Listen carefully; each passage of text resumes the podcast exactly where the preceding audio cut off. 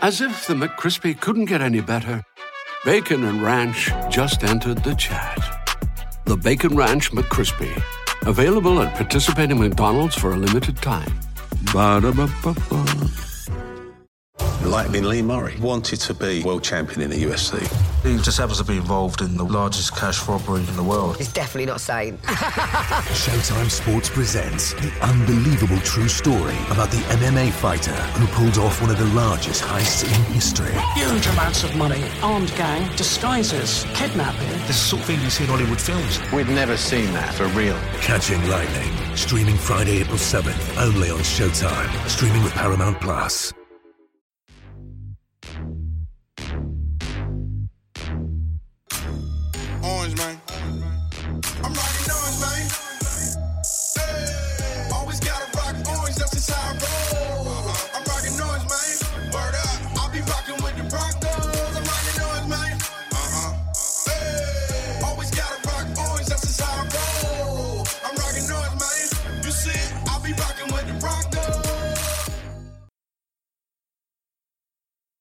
What's going on, Broncos country? It's Tuesday, October 8th, and you're listening to another edition of the Orange Weekly Postgame Podcast with Tanner Lee and Geoff Ryan.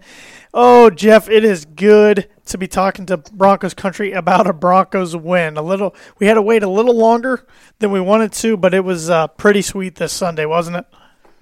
Yes, sir, Tanner. Nothing like beating uh, one of your arch rivals in the uh, Los Angeles uh, Chargers and create, you know, uh, Crimea Rivers, Phil Rivers.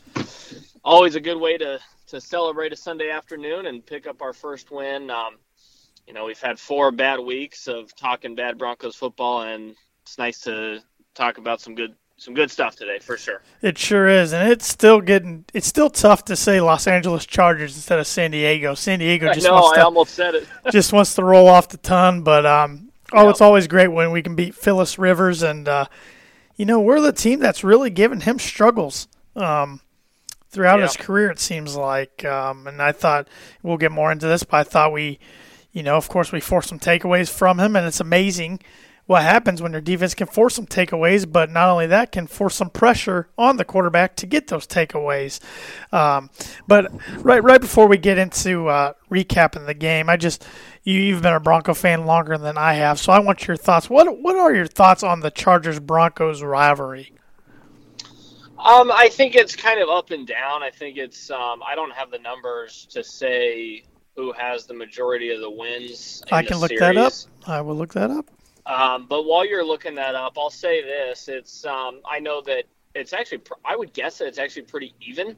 However, it has not felt like the same intense rivalry that we have, you know, with the the Raiders and the Chiefs, of course. Um, really, it's always been Raiders in my mind, number one, as the the longtime rival. Um, but currently, you and I talk about this all the time. Currently, it feels like the Chiefs are a bigger rival, um, especially with their success. And, I, and that's kind of how sports go. You know, you, you always want to hate the team that um, is having the success uh, because it's just not fun watching them beat you time after time. And the Chiefs have surely done that to us. Um, but the, the Chargers rivalry has been fun. I, I do have to say that I, I wish they were still in San Diego. Um, there was something really fun about going there. I was fortunate to go there one time for a Monday Night Football game back when we had good old uh, Kyle Orton. That was 2009. yeah, I remember that Yep, game well. You are now a Broncos fan. So. Uh, I bet that is the only time that's ever been said on on a Broncos podcast, and probably the last. But that's okay.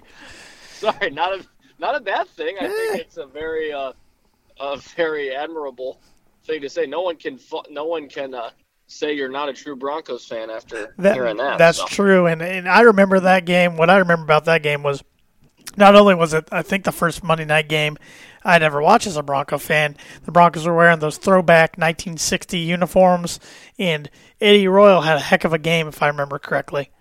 He did. He had a punt return for a touchdown, and I think one or two receiving touchdowns. I'd have to go back and look, but it, it was a good game. We played we played pretty well from start to finish. Um, I hated those uniforms. Those were Um, ugly. My was really God. making- yeah, they, God, they were awful. Um, but the point I was really making is just that uh, you know, I miss them being in San Diego. There, there was something fun about going to Southern California, and again, LA. Just, I don't know. It's just not. They have so many other things going on. If anything, it's a Rams town. It's not. It's by no means a Chargers town. They couldn't even sell out a 27,000 seat soccer stadium, and half of it is orange. And that's the case for every away team. Is that half of it is the away team's fans. So, I don't know. I the, the biggest rivalry out of it comes from. Uh, probably Philip Rivers and Jay Cutler back in the day. Yeah. Yeah, I, I would say you're correct. Um, I got some statistics on rivalry. Uh, total meetings between the two 120. The Broncos lead the series pretty comfortably, uh, 67, 52, and 1. Wow. I wouldn't have actually guessed that it would have been that wide of a margin. I mean, it's, it's felt like we've won a little bit more than, than lost against them, but that's that surprised me a little bit. And um, a few other stats out here. Uh, I was really surprised there's only been one tie in the 120 meetings between the two teams. Postseason yeah. results: the Broncos are one and zero. We both remember that game, January 12, 2014, in the divisional round of the playoffs when the Broncos beat the Chargers 24-17. The largest Broncos victory in the series came in 1997 in a 38 3 win. And the largest Chargers victory, there's actually it shows two of them here, two different 38 point victories. One was 58 to 20 in 1963, and you might remember this one. I don't. This one was 41 to 3 in 2007. Oh God! You know, I was gonna, I was gonna say I'm glad we weren't born for both of those until you said I might remember this one. I def- obviously the '60s I don't have a clue about.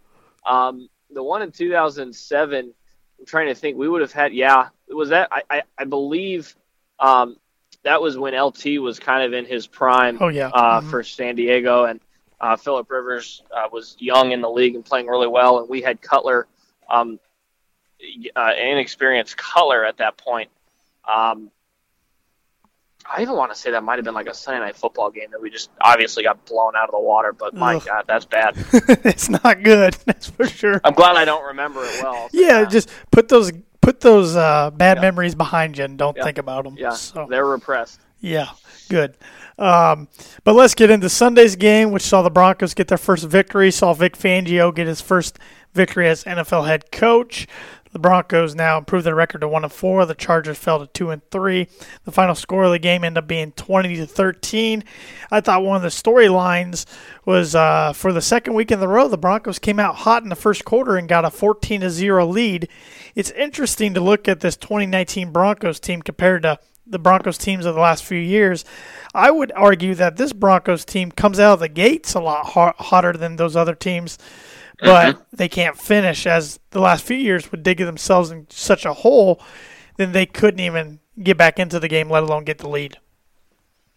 No, I agree. It's spot on right there. You know, the the deficiencies, um, really, especially in the second half, are confusing. Um, I don't even know if it's just conservative play calling or if it's a a, a lack of creativity or, or a lack of um, uh, of toughness at the end of the game. But yeah, the, the offense just looks completely boring again in the second halves of games. And, and when you build a lead, you know, like 17 to 3 against Jacksonville and, and 17 nothing against the Chargers, you'd like to finish that game a little more comfortably than we did, and obviously not lose at all like we did at Jacksonville. Yeah, and you got to you got to wonder how much of that uh, is because of the scripting it seems like when mm-hmm. the Broncos come out hot, it's you know off scripted plays that they've practiced all week.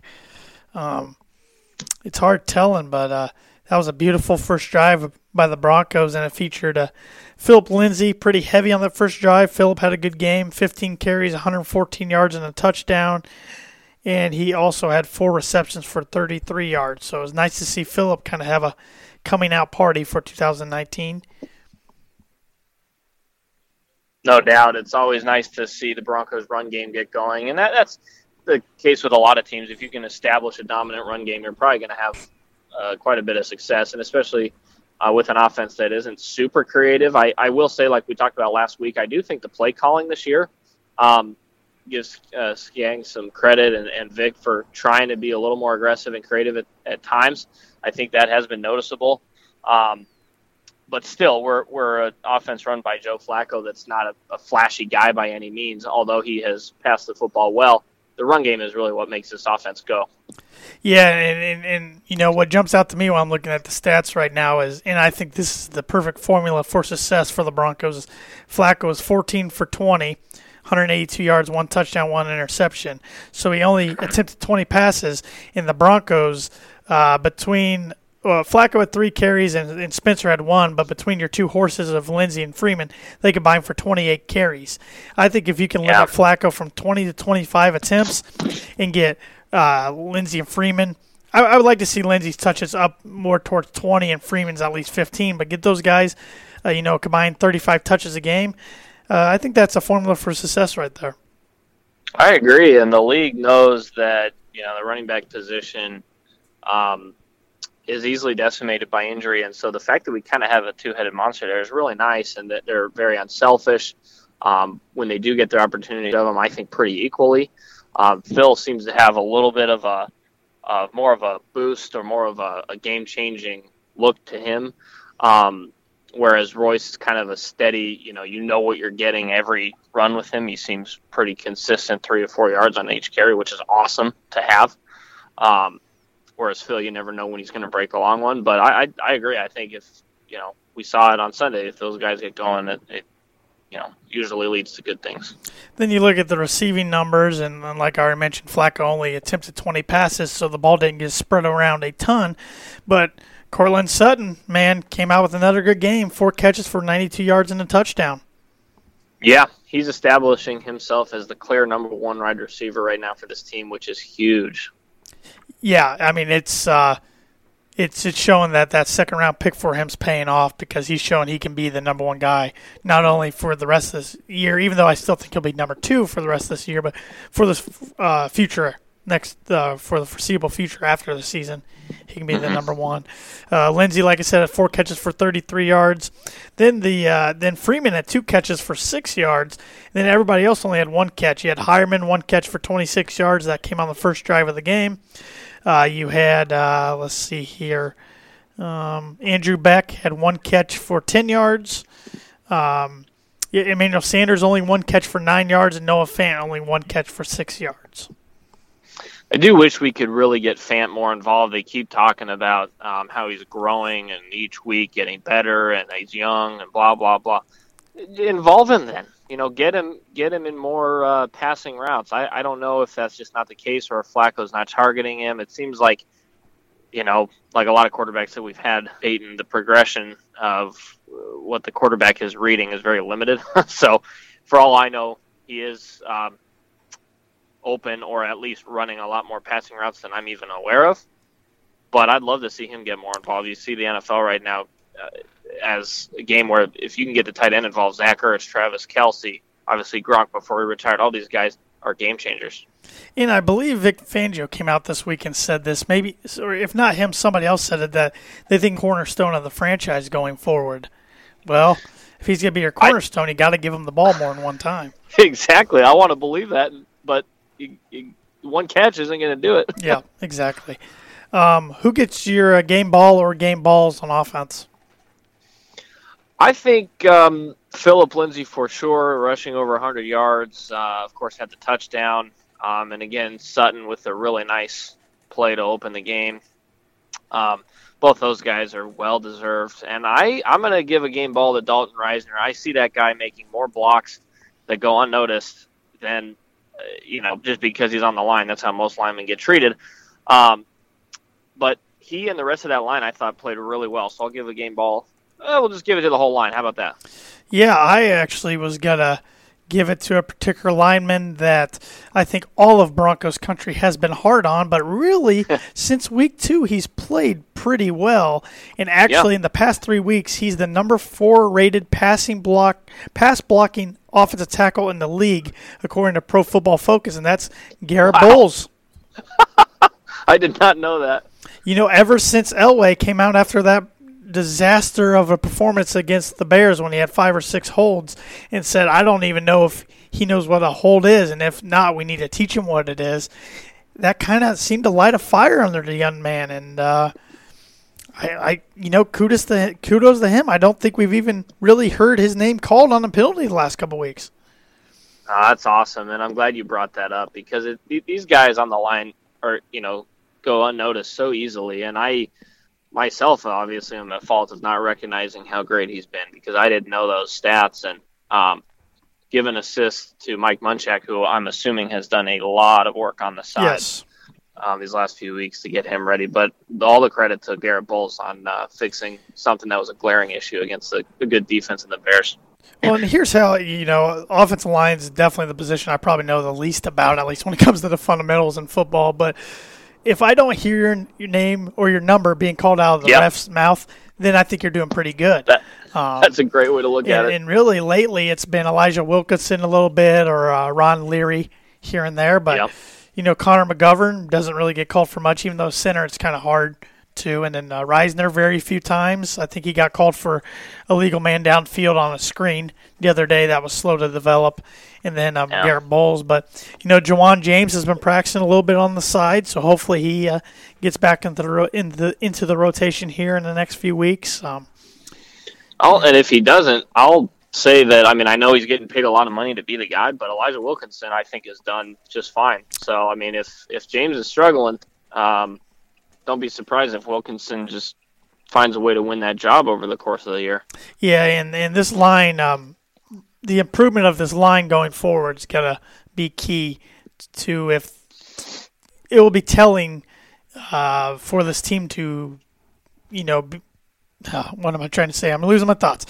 Uh, it'll, it'll be very telling. The improvement of this offensive line will equal to a good season, I think, for the Broncos. I mean, if the Broncos want to Yes. be the team they think they can be, the offensive line's going to have to produce. So. Yes, no doubt. much. Yeah, I'm, I'm having uh, you know, mush mouth over here. I can't can't get my thoughts out correctly. No worry. Well, we get a, we get our first win in, week five, and you know Broncos. We don't even know how to react. no, I, I don't exactly. I I'm just blah, blah, blah. I'm like so excited I can't spit them out. So What, one more note on the offense Mm-hmm. that I wanted to make. Uh, Joe Flacco, um, like you said, pretty efficient with the football. Um, he did have another untimely pick. That uh, I thought that was really going to flip the momentum. I did too. Even I though thought, it wasn't oh, his God, fault, the ball was again. tipped. The ball was tipped at the line, but Ball Yeah. was tipped, but but still, I thought, oh, okay, here we go. I know But- it. I know it. glad it didn't. Glad it didn't bite us. And it was nice to see him connect on a long touchdown to Courtland Sutton. Um, Yeah. Finally throwing a deep ball and connecting and um, turn into a big play. That was nice. So Yeah. Um, let's talk about the defense. I thought the defense played really well, led by Kareem Jackson. It was great to have him back there again in the defensive backfield after he missed the Jacksonville game. He led the team with eight tackles. He also had a huge forced fumble, Yes. huge, right before half. Yeah, no, that was a huge play. I originally, when the play was developing, um, I was thinking, "Oh man, this is awesome!" Like, you know, there's no way that he's getting in, and then all of a sudden, he Ekeler kind of turns the corner. I'm thinking, "Holy cow!" He somehow found himself a lane to get in the end zone, and Kareem just cut it down perfectly and forced that ball out and through the end zone for a touchback. It was big, big uh, momentum shifter there going into half. Yeah, he laid the lumber on him about as hard as you can in the NFL without getting called for a penalty. So Yeah. uh, that was a great hit. And then I, I really want to talk about this guy getting his first career start, at least first career start that I'm aware of, AJ Johnson. I thought he stepped up huge for the Broncos. He had six tackles and an interception right after. Um, was that right after Flacco threw the interception? Uh, it was because the the yeah it was the the Chargers were in our Yeah. uh, cut it to 17-7 and uh, yeah I hate to say it, but I had to look up who number 45 was. I know I didn't even know who he was. I had heard of him, but I didn't know he wore 45. Um, yeah and then he he dropped another pick later in the game that could have uh, sealed the game a little earlier for the Broncos when the Chargers were Yep. trying to drive there at the very Yep. end. Um, but Yep. um, I like what I saw out of him. It'll be interesting to see if he can keep it up in the absence of uh, Josey Jewell there. yeah no and I and I you know Jewell has had the stats to back up um, being a starter and I'm not saying I don't want him to be the starter but there has been times where I've felt like I, I don't know. I feel like something is missing from him, whether it's you know coverage or or being able to do enough of the the big things well. I don't know. I, I don't know. I'm not the right person to be analyzing that, but I, I feel like I've seen multiple games when he was in where there were little, not necessarily mistakes, but just plays that other linebackers could have forced something that Jewell hasn't. I don't know. I agree. I think um, you know I'm not probably the right person to speak on the X's and O's either, but I do think it's his coverage skills that are lacking. Um, I thought Todd Davis played a good game. He had seven tackles. He usually goes unnoticed a lot of times. Um, let's see who else. I, I, thought quite a few guys played a good game. I mean, a lot of guys played well, good without having a lot of stats. Let's talk about the fact that our best defensive player, other than Von Miller, um, shut down one of the best offensive players in the league in Keenan Allen. Yes, Chris Harris Jr. And he kind of made a comment yep. after the game uh, yep. when uh, Nicki uh, Jhabvala of the Athletic asked him how they were able to shut down Keenan Allen. He said something something to, to the extent of, "Do you realize who you're talking to?" or, or something like. I, I, I don't think I got that quote right, but uh, you know that's just Chris no, Harris think, being Chris yeah. Harris. So yeah, it was along those lines. And the, you know, cornerbacks in the NFL are always a little bit cocky. And well, so are wide receivers. Those two are the yeah. cockiest, probably athletes in sports. NFL wide receivers and cornerbacks, mm-hmm. or even safeties, defensive backs in general. But uh, uh, while we're on it, mm-hmm. uh, really quick, uh, we can talk about this later if you want. If you want to stick with the stats on defense, but I, I just thought talking about wide receivers and corners, you know, we've addressed the fact that Chris Harris and Emmanuel Sanders are probably our most valuable trade assets. I, you know, I don't want to make this analysis of a one week. I think I, I've thought this now for a little while, and so have you. But if there's one guy that we would trade and that, that I think Broncos country would be okay with trading is is probably Emmanuel. I, I don't know how much I love the continued comments about you know how few catches he's making and he's it's just kind of all about him and believe me, I, I have loved him. He's been one of my favorite offensive players I think the Broncos have ever had. Um, he's a game changer. He's a game player. He just wants to go out and ball and win games, and I love that. But we're not winning a ton right now with him, and the fact that he has had a couple games where he's not had a lot of production, yet has had a few big games does tell me that we could get something for him and not necessarily lose a huge part of our offense if DaeSean Hamilton can step in. What do you think? No, that's that's a really good perspective. Um, you know, I don't always like the things he says in the media, and I don't always like the things Chris Harris Jr. says in the media either. Um, a lot of times he has to come back out later on with a statement and say, "No, that was taken out of proportion. Yeah. This is really what I said." But call me crazy, but out of those two if you ask me who I think has a better chance to be in orange and blue next year and sign a contract, it'd be Chris Harris Jr. Well, and that's kind of what I'm getting at is I think he. I agree with you. I think he's more valuable to the overall team. I, I think if you trade him, your defense is already the depth is already lacking so much that you're losing such a valuable starter. Whereas the offense, yes, Emmanuel's a big part of the offense when he plays well, but I think we could recover without him better than we could recover without Chris Harris. And uh, it's been uh, reported, or at least rumored, that uh, John Elway has kind of let it be known that everybody's pretty much not everybody, but pretty much anybody but Von Miller is yeah. available, or at least yeah. you can have talks about. So it'll be interesting. It's uh, the next few weeks will tell the tale um, whether the Broncos are winning or losing. Uh, but great job by the defense holding Philip Rivers at 32 of 48 for 211 yards, no touchdowns, and forcing them into two interceptions, one by A.J. Johnson and one by Justin Simmons. Those were the first takeaways of the Broncos in 2019. Unbelievable what that can do for your defense, as we finally saw. Really good performance by the rush defense, um, held Melvin uh, Gordon to 12 carries for only 31 yards, and Austin Ekeler to three carries for seven yards. Outstanding effort by them. And like you said, held Keenan Allen to four catches for 18 yards. Travis Benjamin only had one catch for 13 yards. And actually, their leading guy receiving was Austin Ekeler with 15 catches, but only 86 yards on those 15 catches. Wow, the, you know the stats are telling of a good Broncos victory, and I believe this was only the second time that uh, Keenan Allen had had a game of less than 20 receiving yards, um, and that was also against the Broncos, uh, covered by Chris Harris. Um, I believe I want to say in 2014. I could be wrong on that. Um, where he also had 18 yards. So nice that the Broncos hold those stats against him. Yeah, Mike uh, Williams did have six catches for 74 yards, but still not a ton of damage there. I mean, this Chargers wide receiver Uh. core is pretty dangerous. Um, Yeah.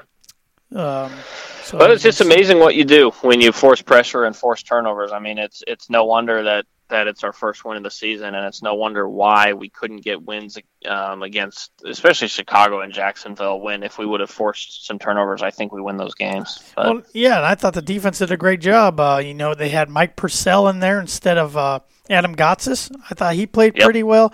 Malik Reed in uh, filling in for uh, Bradley Chubb, I thought did well. I thought Von Miller was all over the place, even though he only had two tackles, no sacks.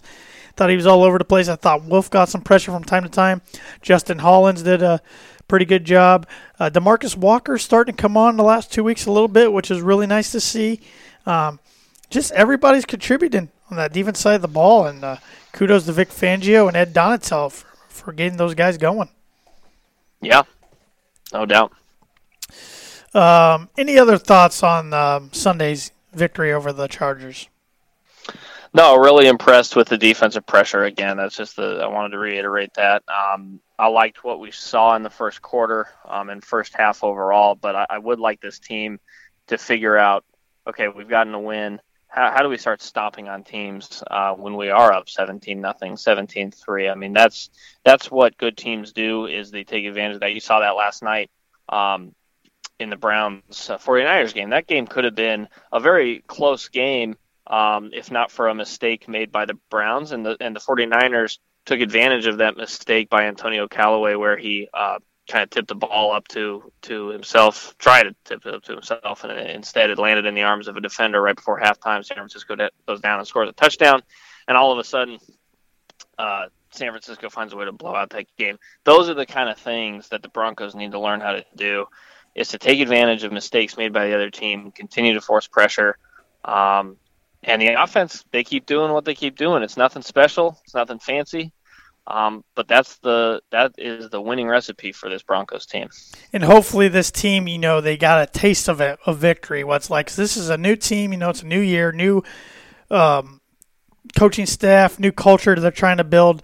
They just got to learn how to win, and hopefully, this Yep. gets them in the right direction. And now you got a Tennessee Titan team rolling in with a record of two and three, and they're just an up and down roller coaster. You never know what Tennessee team you're going to get.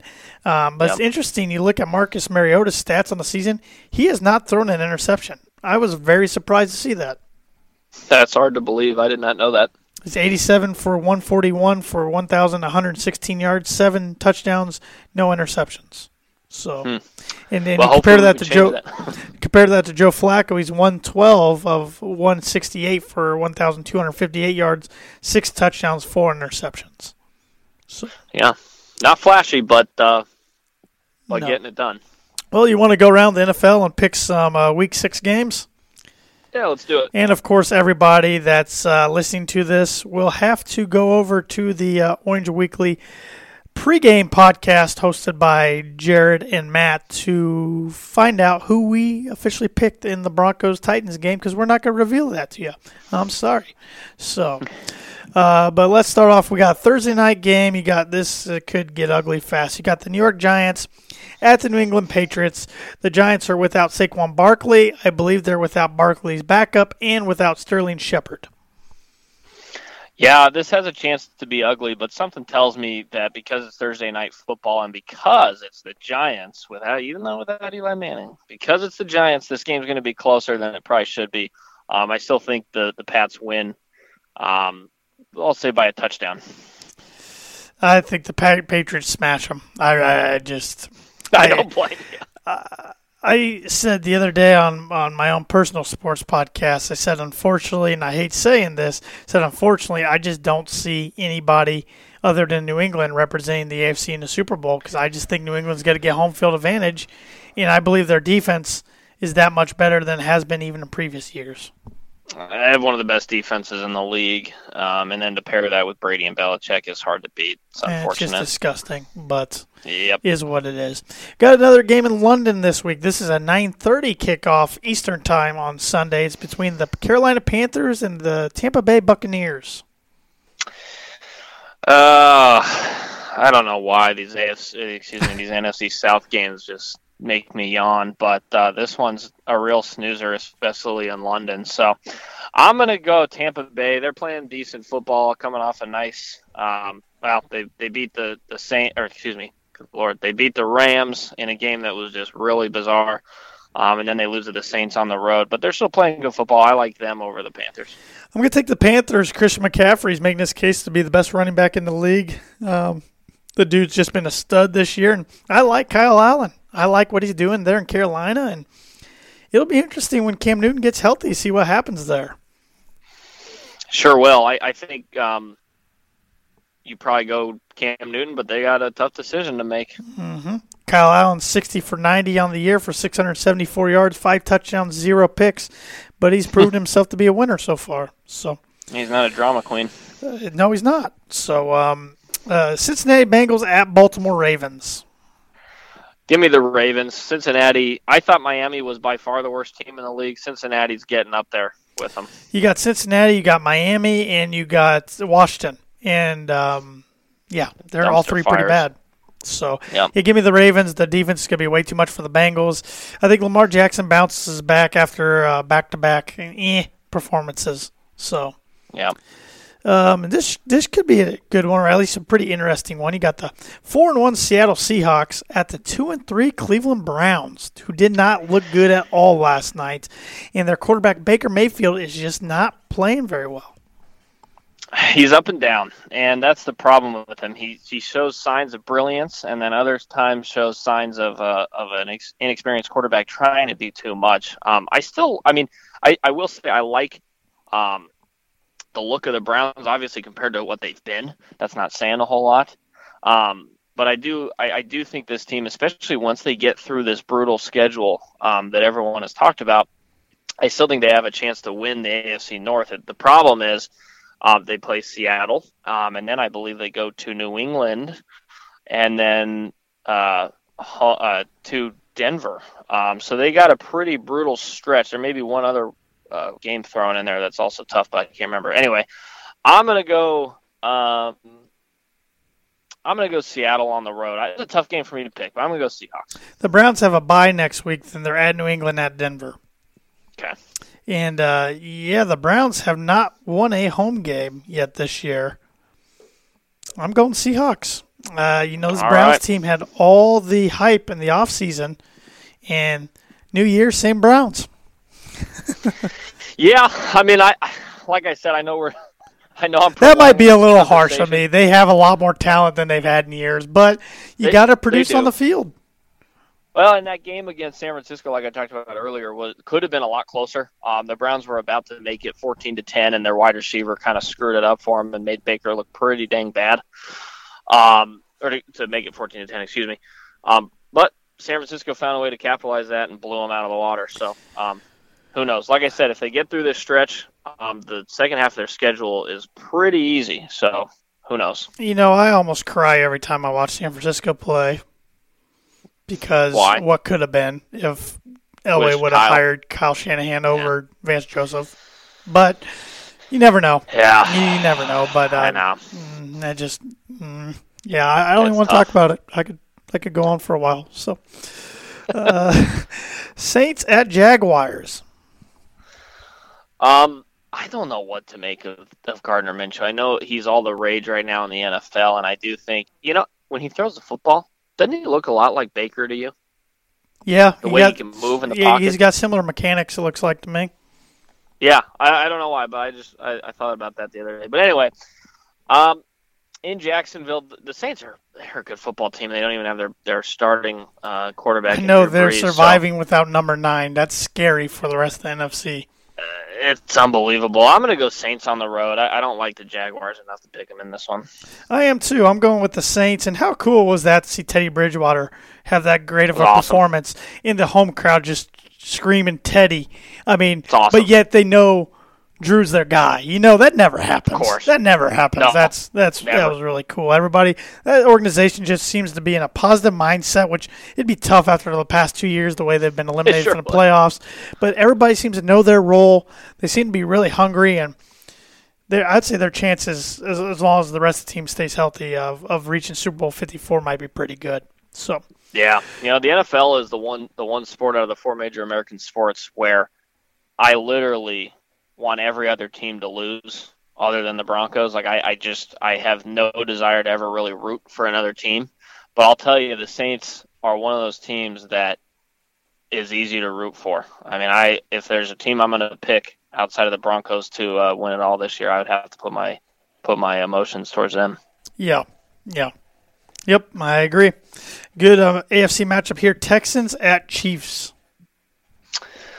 Chiefs, I think, do find a way to bounce back after a, a pretty bad loss. You know that most teams are due for that kind of a game. I was just surprised that it came at home. I thought they were going to blow the Colts out of the water, especially with the depleted defense that the Colts have um, in the secondary and linebacker uh, position.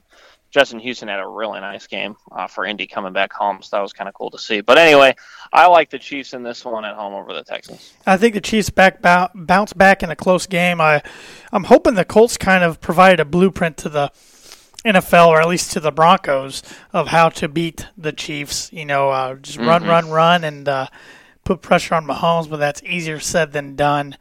Um, I was surprised they laid, laid a stinker on Sunday night, but I do think they bounce back as well. Talk Yep. about a suck fest.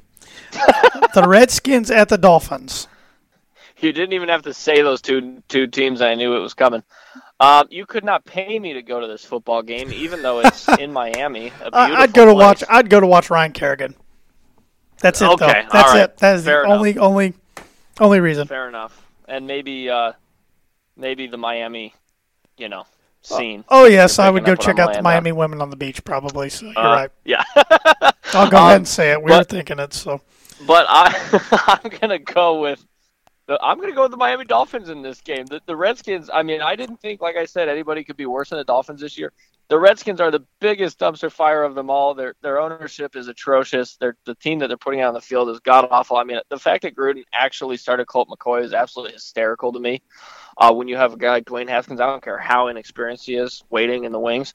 Um, so yeah, I'm gonna go Miami. I, I think Rosen finds a way to to get a little confidence this week. and get a yeah. I, I like the Dolphins too. I think uh, J-Man Rosen, Josh Rosen plays good, and uh, yeah, Gruden's out. His key didn't work on Monday. You know, on Sunday when he was asked after the game if he'd heard anything about his job, he said, "Well, we'll find out tomorrow if my key still works. Uh, we'll get ready for Miami." His key must have not worked, and now uh, good old uh, Bill Callahan is the replacement interim coach for the rest of the year. He took over for Jon Gruden in Oakland and led him to the Super Bowl back in uh, 03. Um, don't think he's going to do that with Washington. Don't think he'll be the coach there next year. Um, I think that's a pretty safe bet. So I, I like the Dolphins. Um, good NFC matchup here, or at least an interesting one. Eagles at Vikings. Yeah, this should be a good game. Classic uh, Kirk Cousins game uh, last week against the Giants, getting a win against a bad team.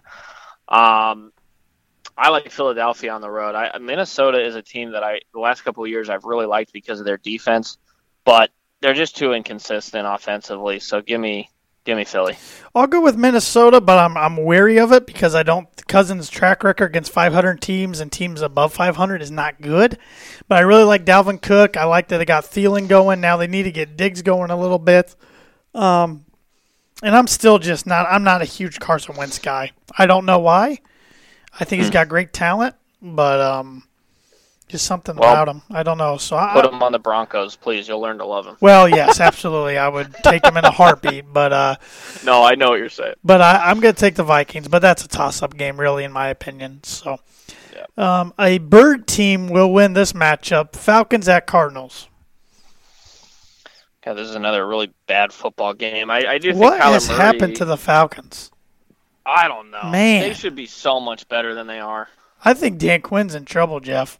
I mean, I think Yeah. there's a possibility if they lose this game, he might be handed his pink slip after the game. I agree, and I think you would be deserving. I, I and I'm going to go Cardinals. I'll take the Falcons. I just think they have too much talent, but I think the Cardinals will keep it close Kyler Murray's just a competitor and a gamer, and so is Larry Fitzgerald. But you know, Matt Ryan, Ryan and Julio and that offense, they got to get going sometime. And if you can't get going against the Cardinals, good luck getting going against anybody else. So. Mm-hmm. NFC West battle here. The last remaining undefeated team in the NFC. They're 4 0 for the first time since 1990. That's the San Francisco 49ers. They traveled to LA to face the LA Rams.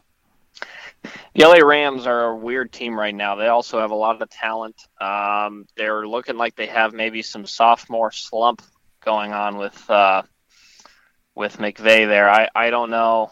Uh, I'm not quite sure what to make of them. I still think they're way too talented to be three and two in a mediocre football team. I like them at home getting uh, or handing San Francisco their first loss. I like the Rams as well, even though I think this San Fran team, I don't think they're a fluke. I think they're for real.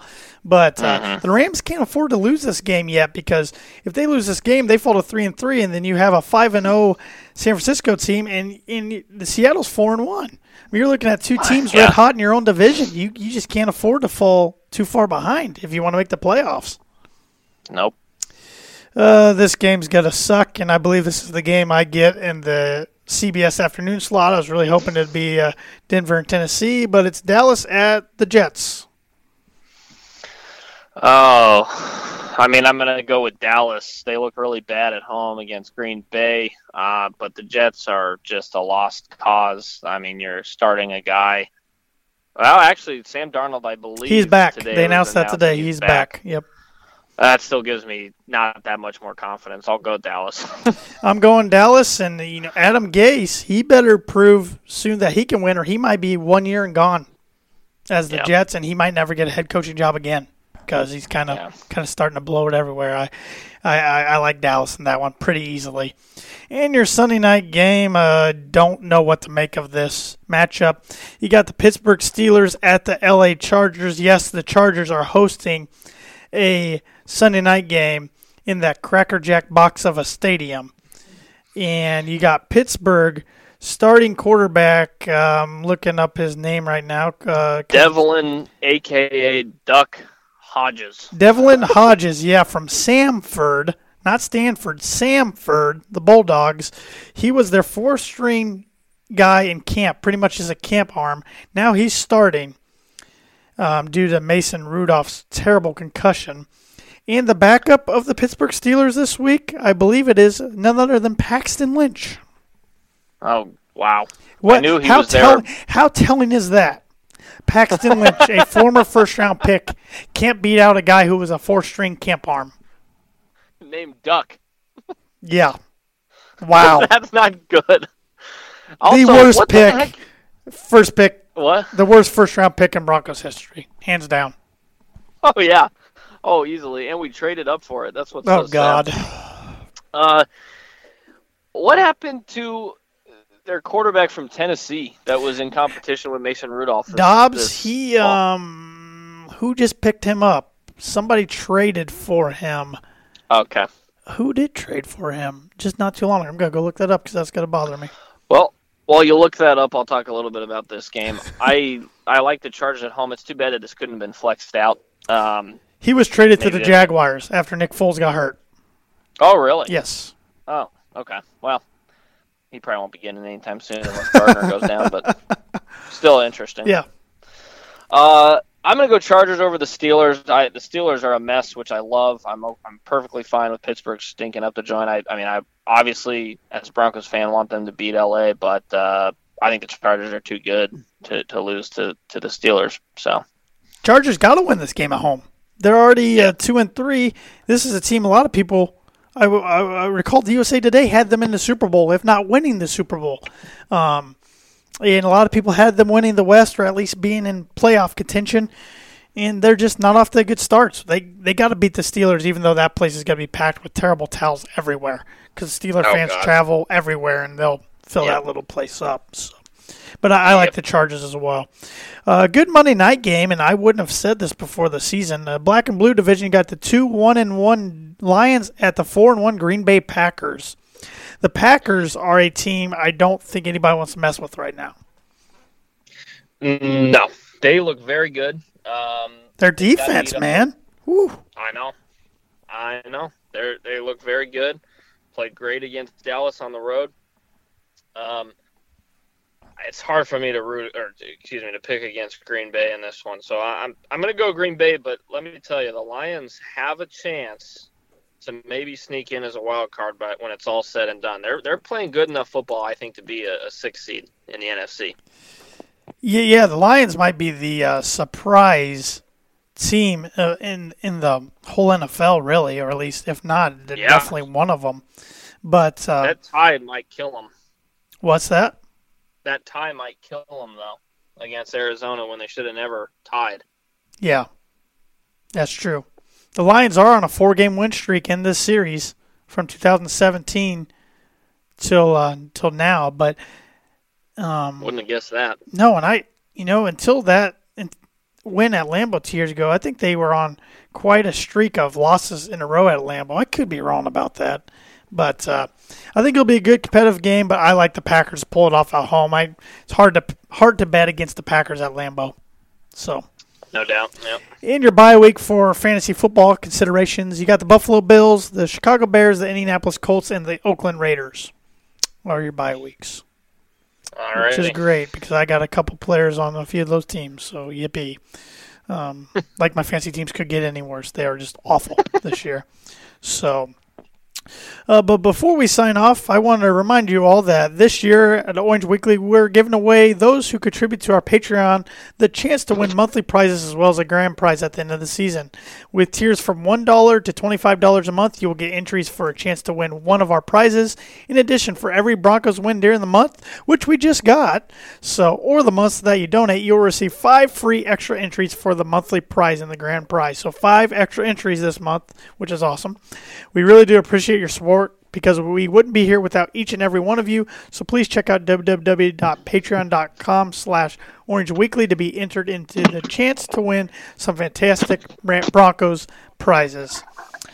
And if you haven't done so already, please check us out at Orange Weekly and give us a like on Facebook. Follow us on Twitter and Instagram. You can follow and watch all of our shows. We got the Monday Night Broncos After Dark show every week. We got the uh, no, um, we got the Beers Broncos and No BS show on Tuesday nights, which is our biggest show. It's on a Facebook Live show at seven o'clock Mountain Time, eight o'clock Central, nine o'clock Eastern, hosted by Kev Dan and a few uh, of the other Orange Weekly members every week. You of course got our post game podcast every week. You got the pregame podcast from Jared and Matt. You got the uh, Sunday pregame show on Get Vocal, and then you got blogs from a couple of the guys on OrangeWeekly.com. So please go check us out if you haven't done so already. Any final thoughts, Geoff, heading into Sunday's game? Um, no, it's a good opportunity to get back to uh, wins here on the season, get to two and four. Um, Tennessee is up and down, but uh, much like the Jacksonville team, I thought we should have beaten them. They feel very similar in that regard. So, um, you know, it's it's definitely not the game that that everyone is going to expect us to win. I just I hope we come out and play well offensively and force some turnovers and get to two and four heading into a big Thursday night game against Kansas City. Well, we can't go 12 and 4 without going 2 and 4. So, uh, so with that said, all that's left to say for me, go Broncos. Go Broncos.